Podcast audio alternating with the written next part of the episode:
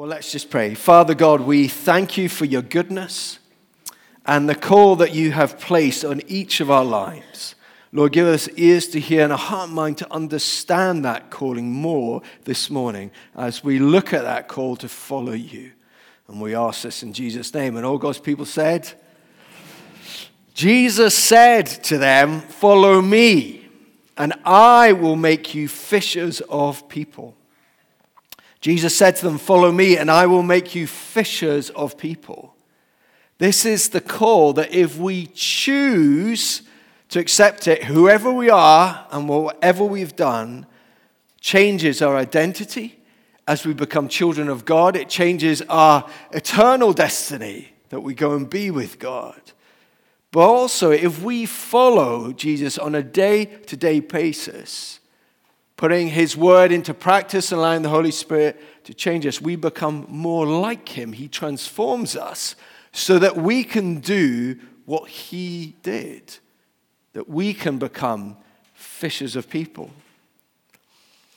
In this short verse, Jesus defines what it looks like to be a disciple of his. A disciple of Jesus follows him. Jesus says, Follow me. Is transformed by him. Jesus says, And I will make you. And then fishers of people. What are we transformed to be? Fishers of people. To be a disciple of Jesus means to be with him. It means to spend your day with Him, to be aware of Him in your day to day lives. And as we be with Him, we become like Him. And as we become like Him, we do as He does or did. As we read through the Gospels, we see Jesus calling ordinary people like you and me to follow Him. Follow me, and I will make you fishers of people. Now, the question we need to ask is who are we following? Because we're all following someone or something. John Mark Comer writes in his book, We're all disciples. The question isn't, Am I a disciple? It's who or what am I a disciple of? You know, everyone in this day and age likes to think they're a leader, not a follower that we're all in control of our lives. But if we're honest, we're all following someone or something. If we're not intentional about becoming like Jesus, by following him, we will simply be conformed to the pattern of this world, as Paul made clear to the Christians in Rome when he wrote this Do not be conformed to the world, but be transformed by the renewal of your mind. So, what we have to understand here is that the world is actively conforming us into its pattern of thinking, its lifestyle. Chris Cruz wrote this. He said, If you're not being intentionally formed by Jesus himself, then it's highly likely we're being unintentionally formed by someone or something. And Paul wrote Romans 2 to say, don't let it happen. Do not be conformed. This it's in the active tense. He's saying you will be conformed. If you don't, be transformed by the renewing of your mind. And the way we stop that being conformed is we, we, we, uh, we, we get into the Word and we allow our minds to become like the mind of Christ. And as that happens, the Holy Spirit comes and He transforms us as we put into practice these things that we've learned. So the question we have to ask here is what are you filling your mind with? Or where are you going to fill your mind? If you're filling your mind constant with stuff on social media, constantly scrolling, then it's likely that you're going to become a person who's angry, anxious, arrogant, simplistic, and distracted. That's what the research shows. If we're filling our minds through streaming, whatever platform or platforms that you use, it's most likely that you become lustful, restless, bored, and never present in conversations. Or if we're constantly in pursuit of whatever will help us escape from our pain or reality or our scars, our wounds, whether that's through drugs, alcohol, pornography, fitness, yoga, music, you could go on forever. then there is a chance that you'll become compulsive, addictive, and running from your pain and the opportunity of the Lord to heal you. So, who is your source? Where do you go? This is quite an interesting question. Where do you go when your day feels uncomfortable or you need peace? Do you go to the kitchen cabinet? Packet of crisps? Packet of biscuits? Maybe just one or two at the beginning? To a coffee? To the telly? To the internet? To the wine bottle? Or do you go to Jesus? Jesus said this remain in me. That's constant remaining. So I, I will remain in you. No branch can bear fruit by itself, it must remain in the vine. Neither can you bear fruit unless you remain in me. I am the vine, you are the branches. If you remain in me and I in you, you will bear much fruit. And apart from me, you can do nothing. So as we spend time abiding in Jesus' presence, being with Jesus, allowing His word and His spirit to work in us, to become like Him, His fruits start to, to, to, to grow in our lives that Isaac talked about last week the fruit of the Spirit. To become like Him, we must not just know the truth, but put it into practice. As we put it into practice in our day to day lives, we become like Him as the Holy Spirit changes us.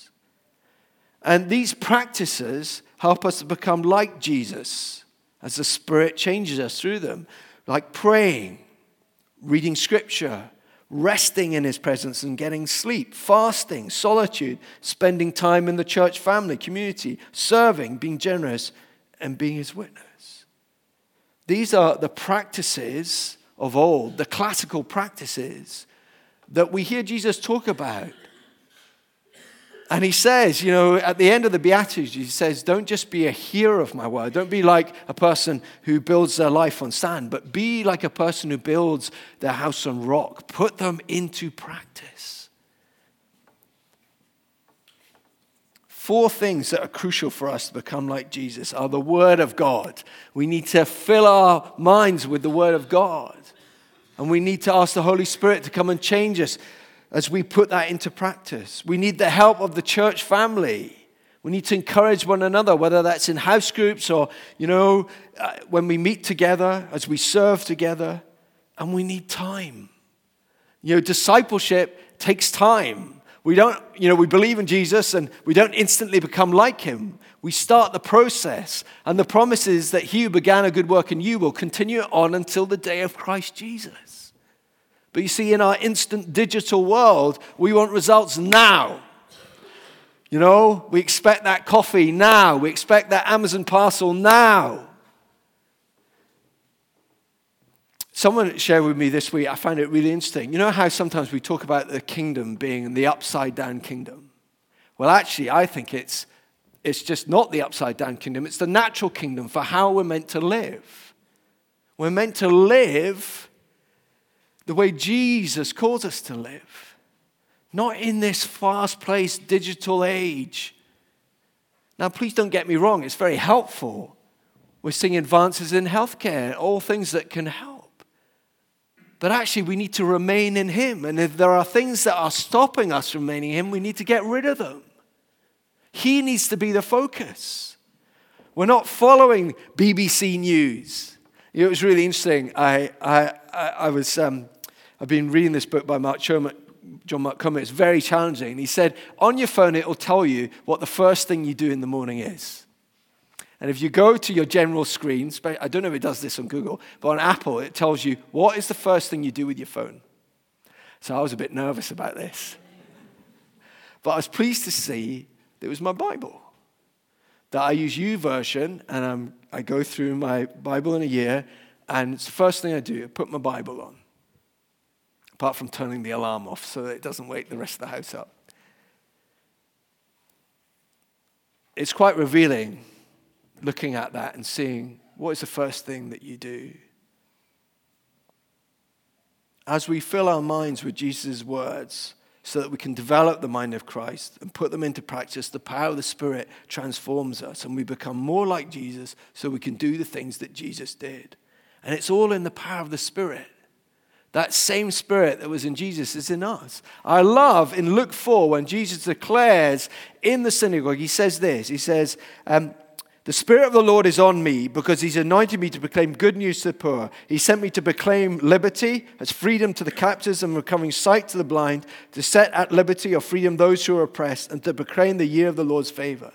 And what we see there is the same Holy Spirit who was on Jesus that enabled Jesus to do the things that he talked about, which was a messianic uh, prophecy about what the kingdom would look like and what the Messiah would bring, that same Spirit is in us.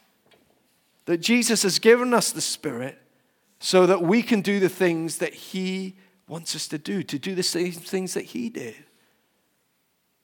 I, I, I love it that Jesus prophesied over his disciples that includes us. And this is what he said Very truly, I tell you, whoever believes in me, notice that, whoever. Whoever believes in me will do the works I have been doing, and they will do even greater things than these, because I am going to the Father.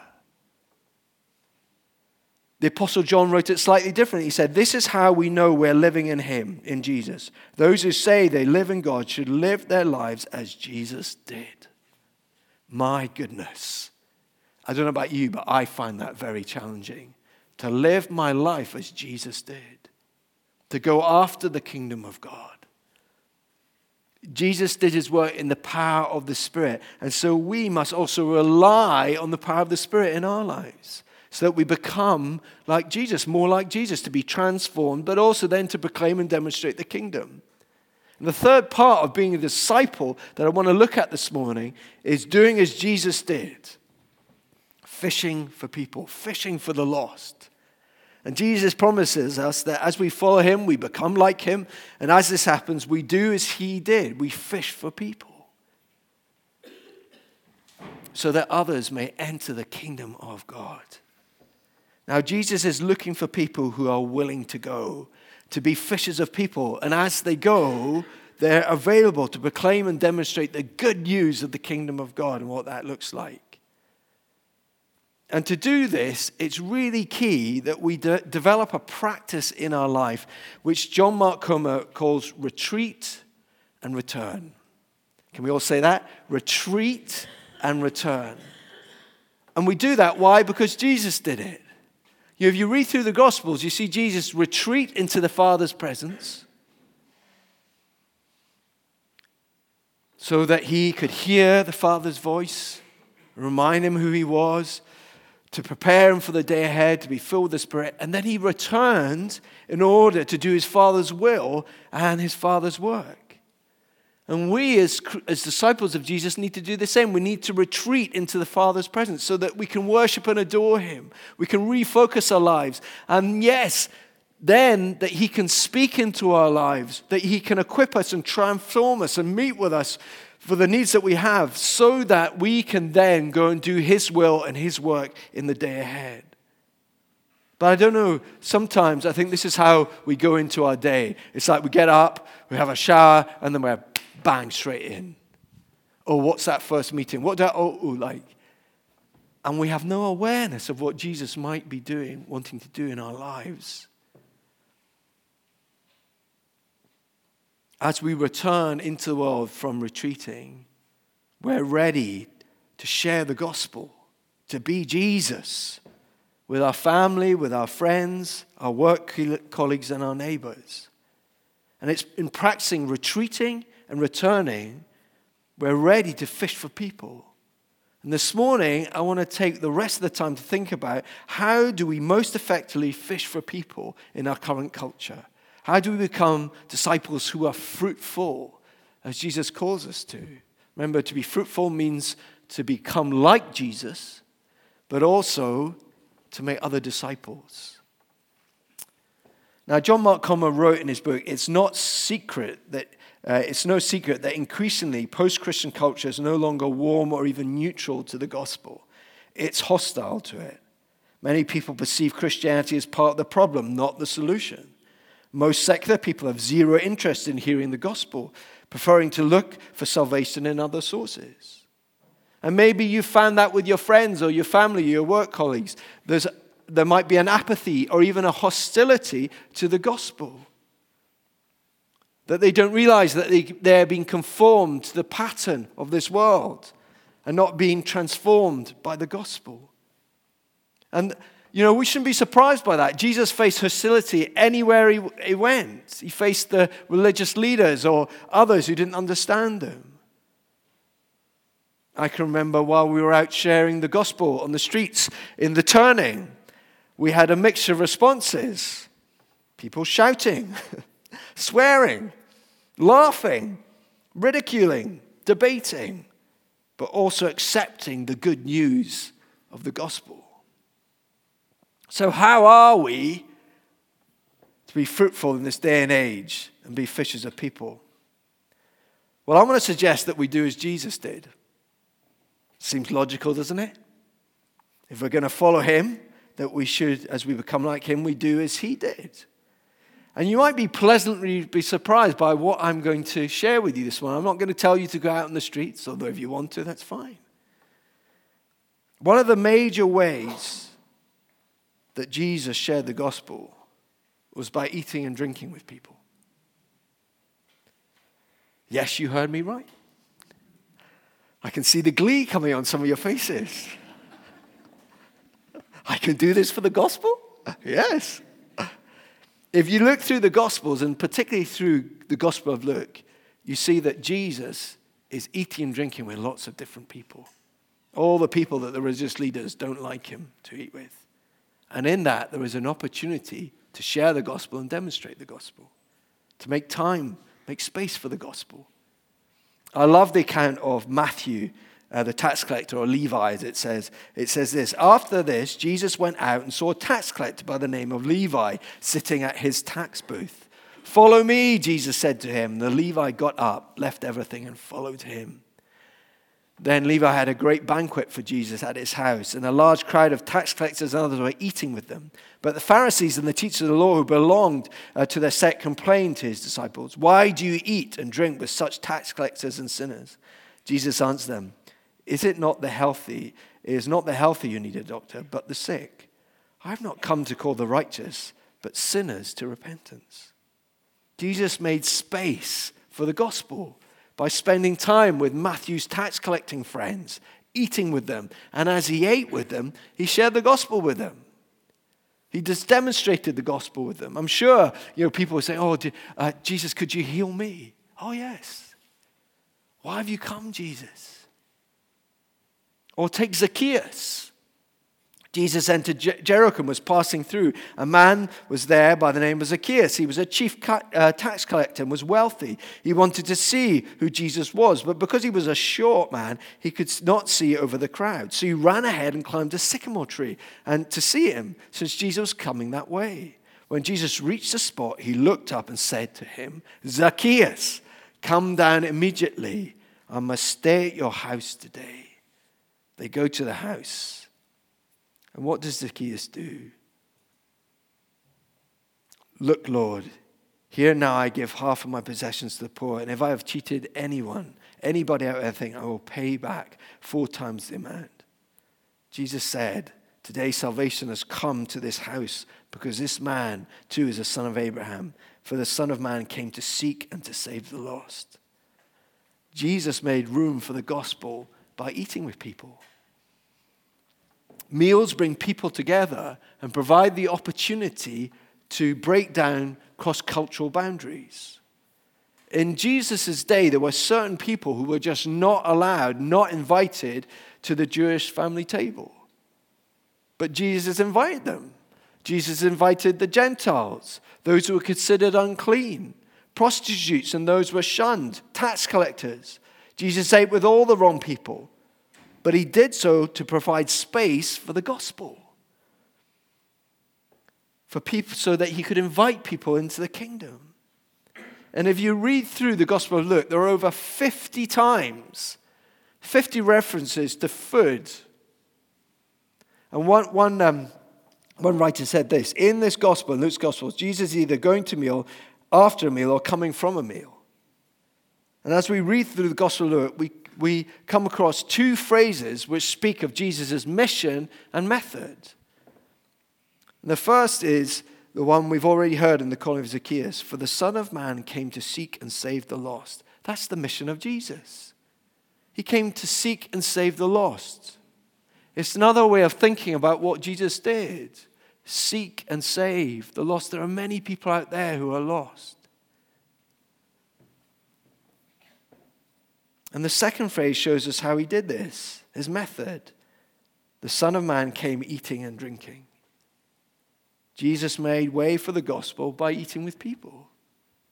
Another way of describing that is using the word hospitality. Hospitality is a, is a compound word. It's made up of two words. Firstly, it's made up of the word philo, meaning love, and then xena, meaning stranger, guest, or foreigner. So if you put those two together, what you're doing when you're offering hospitality is offering love to a stranger or a guest or a foreigner.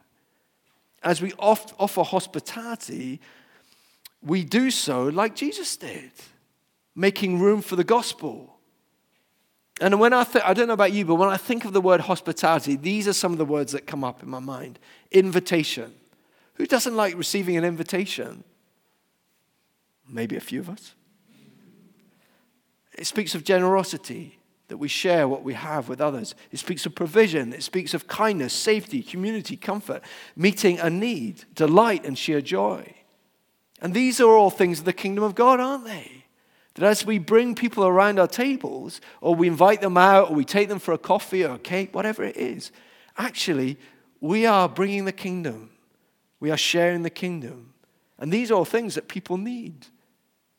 In fact, as we offer hospitality, we're simply reflecting what Jesus did. We're being Jesus to people. It is not the radical, it's not really radical to invite someone to a meal, although it's becoming really radical in our culture today. Rosaria Butterfield called this radical or ordinary hospitality. And she wrote in her book, The Gospel Comes with a House Key, she said this Those who live it see strangers as neighbors and neighbors as family of God.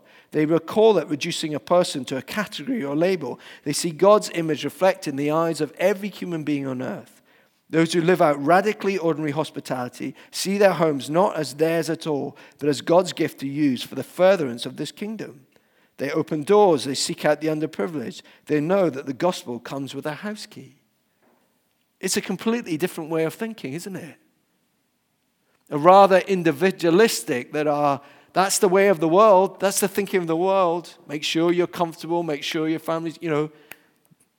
It's actually saying, open your door, invite. Offering hospitality is something we can all do because we all need to eat. Amen? I mean, you're all looking reasonably healthy out there. And Comer suggests all we have to do is repurpose a few of these meals to offer God's great welcome. And I love how simple it is. All we need to do is we're having a meal, so why don't we invite someone around? There's something very special about sitting around the table with a home cooked meal or a takeaway meal or a, whatever meal it is, whether it's soup and some good bread, a roast dinner, or beans and toast. I'm not fussy, you know.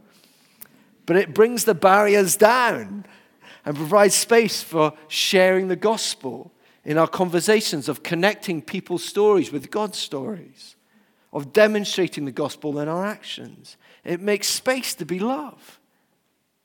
I know that some of you are really good at this. You're already doing this. And I know this is something that I need to get better at, but which I really enjoy doing. I love pe- hearing people's stories. Offering hospitality, whether that's a meal or a coffee or a party, is an opportunity to welcome people, to make room for people around your table and make room for the gospel. And it's during these meals that I imagine Jesus demonstrated and shared the gospel with others that he brought the kingdom. I found that at meals or during a coffee when I've got friends that's a great opportunity. It provides great opportunity um, just to talk with people. And as we make room for the gospel by offering hospitality, we are sharing love. We're being love. It's an opportunity to be love. You cannot force the kingdom of God on anyone, but you can allow them to experience it, can't you? Just simply by sharing a meal with someone, sharing friendship, I love in some cultures that actually inviting someone for a meal means you're inviting them to be a friend. And there's no greater gift is to offer friendship to someone. One of my favorite accounts of the resurrection is where two men or two disciples are following Jesus or walking on the road, and Jesus comes and they don't know who he is, and he answers all their questions. But when does he reveal himself? It's during the meal. As he breaks the bread and their eyes are open, they say, Didn't our hearts burn whilst he talked with us on the road? See, I think Jesus often shows up when we're having meals with people. One of my favorite um, worship leaders is a guy called Jason Upton. And he wrote uh, in, in his album, which is called A Table Full of Strangers, he wrote this song called um, Every Table is an Altar. And I remember the first time I heard it, it really made me think, what on earth is he saying? And I, and I, and then I kind of got the lyrics, and it says this Every table is an altar. Every breath is a gift from you. Every moment is a treasure. Every day is a gift from you. So let our hearts be awake, be awake. Let our hearts be awake, be awake. So let our hearts be awake, be awake. Let our hearts be awake. Every stranger has a story. Every story is being told by you. Your children, all, we're all children on a journey. Jesus, only you can lead us through. So let our hearts be awake. Break the bread, pour the wine, let our hearts come alive in your presence, in your presence. Let our fear fall away. Let our faith rise today in your presence. See, I think he's on to something here. I think a table is a place where, yes, we have meals, but it's also an altar. It's a place which is holy and a place of sacrifice.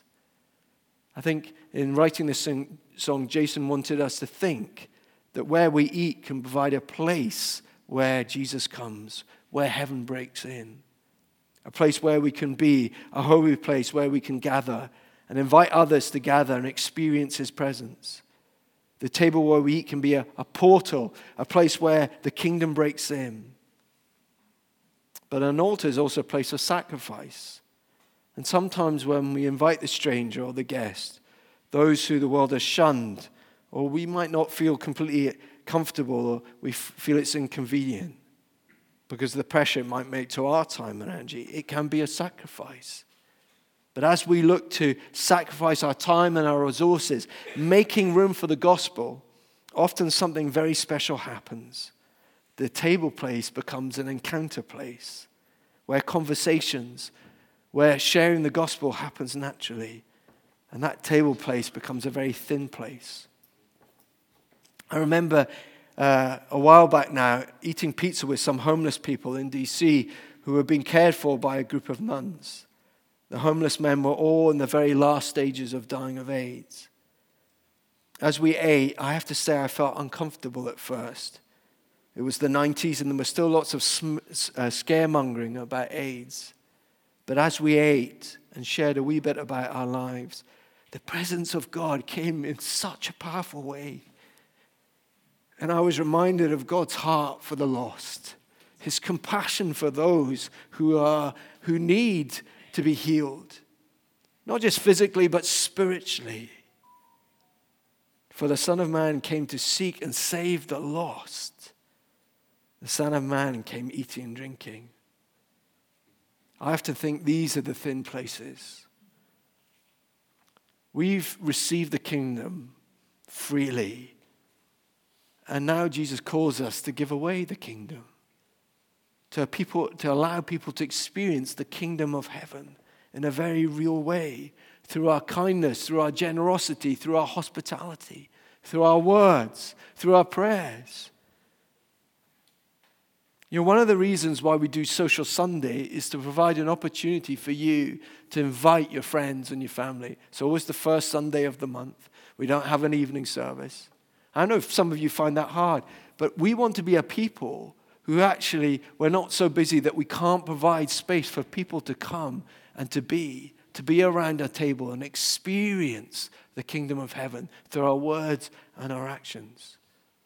Making space for the Gospels takes time and effort, But oh, the blessing to see someone experience, for someone to encounter, realize that not just loved by us, but loved by Jesus. As we share and demonstrate the gospel, we invite them in to follow him. This morning, I wish that blessing on each of you that as you make space for the gospel, with hearts awakened to what God might do through that, as you make your table an altar and invite the stranger in, the lost, the broken, or simply being love, that you will receive more of the kingdom and that you'll see the kingdom come. A disciple of Jesus does as he did and makes space for the gospel. We all eat. We just need to repurpose some of these eating times and invite friends, invite even strangers people who we might just have met. Invite our work colleagues. Remember, inviting someone into your home, it's your home. And they can experience maybe what they can't in the workplace. Why don't we pray? And if the band can come back up, that would be great.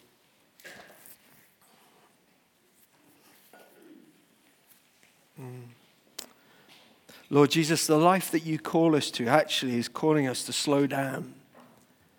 It's not to speed up, it's to make space for you, to be with you, to become like you, and then to do as you did and make fishers of people. Lord Jesus, help us as we continue to follow you to see the things that are stopping us from following you, from stopping us, that are filling our minds, that are stopping us from, um, from becoming like you, developing that mind of Christ, and then are stopping us from doing as you did. Lord, whether we're good at cooking or not, help us. Would you put people on our hearts that we can start to invite around the table? Start to build trust, start to build relationship with and provide opportunities, thin places for the kingdom of God to break in, just as Jesus did, and invite them to experience the gospel, to hear the gospel, and to see that lived out in our lives. So come, Holy Spirit. Lord, would you renew our minds? Would you renew our minds? Would you help us to really start to think about what it means to follow you, Jesus. Not what we think, but what you think. I'm gonna, uh, we're going to go back into worship. We're going to ask the ministry team to come up. And just if you, yeah, I have been really challenged over the last probably since I've been thinking about discipleship again, about what does it mean to follow Jesus? And I don't think I'm living it.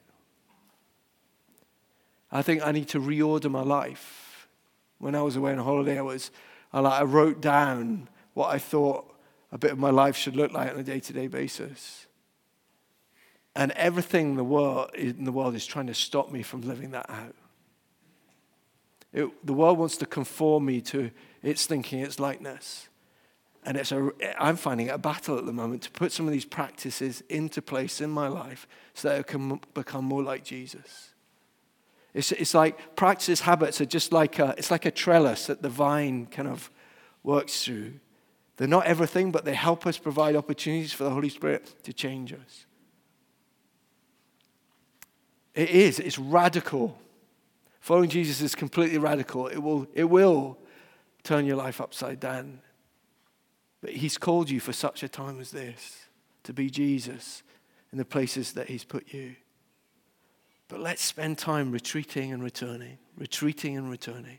So if the ministry team can come out and simply this morning, if you just want, if you want to follow Jesus, just come up, just as an act, and the, and the ministry team will just pray for you. Pray for you for that, that hunger to follow Jesus, that hunger to spend time with Him and to become like Him, and then to do as He did. That's the simple, it's just a simple call. It's like a call of Jesus follow me, spend time with me, become like me, and do as I did. It's a simple call to respond. Um, so if the, if the prayer ministry team, if you could come up now, we might need quite a few. So if you could come up, that would be wonderful. We're going to go back home to worship. And please just respond. Respond. I know some of you, this is a big step coming up for ministry. And if it's too much, just stay in your seat and just say, Jesus, I want to follow you. But if you want to come up and just say, I need your help, Holy Spirit. Yes, I need your help. We can't do this by ourselves. Remember, we have to remain. If we don't remain, it's not going to happen. So, Holy Spirit, would you just come now? And just whether we're in our seats or as we respond, Lord God, we want to be followers of you, Jesus. We want to just not spend time with you, but become like you and do as you did. To come, Lord Jesus. Thank you, Jesus. Mm.